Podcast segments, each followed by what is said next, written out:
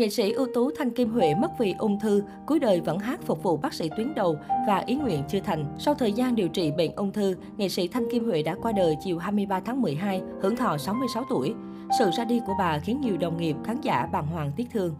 Nghệ sĩ ưu tú Thanh Điền, chồng nghệ sĩ Thanh Kim Huệ chia sẻ, người vợ ông hết mực yêu thương đã qua đời vào đầu giờ chiều ngày 23 tháng 12 tại nhà riêng sau thời gian bệnh ung thư. Theo nghệ sĩ ưu tú Thanh Điền, đầu năm 2021, nghệ sĩ Thanh Kim Huệ được gia đình đưa đến bệnh viện thăm khám thì phát hiện bà bị ung thư đại tràng di căn sang gan phổi.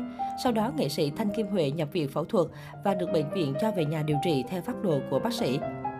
Sự ra đi của nghệ sĩ Thanh Kim Huệ khiến nhiều người làm nghề và khán giả không khỏi tiếc thương.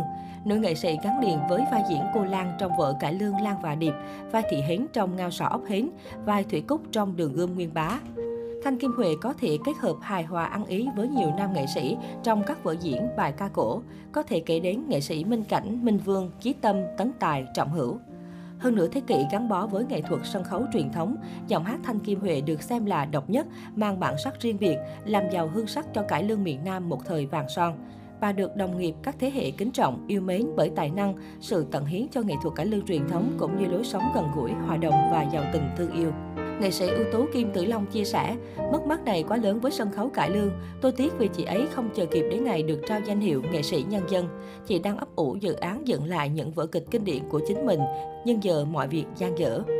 Theo chia sẻ của nhà báo Song Minh, Thanh Kim Huệ bị bệnh, nhưng chị quyết giấu bệnh. Chỉ những người rất thân với chị mới biết. Chị sợ mọi người khán giả thương yêu của mình lo lắng. Hơn 50 năm trong nghề, chị chưa từng mất lòng bất cứ ai. Thanh Kim Huệ từng nói, nếu không được hát, được diễn chắc không sống nổi.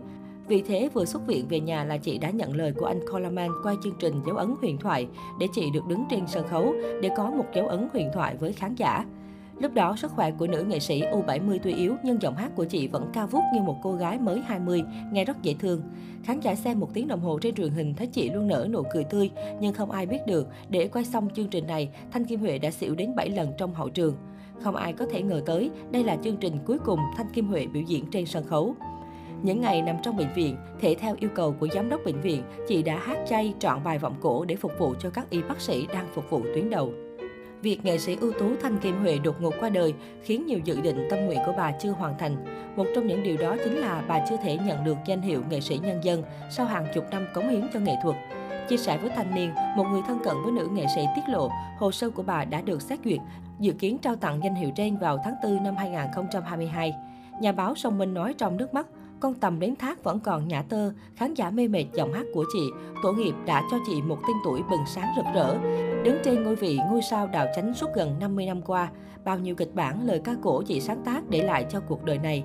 Chị đã hoàn thành xong sứ mệnh của một con tầm trút hết sợi tơ.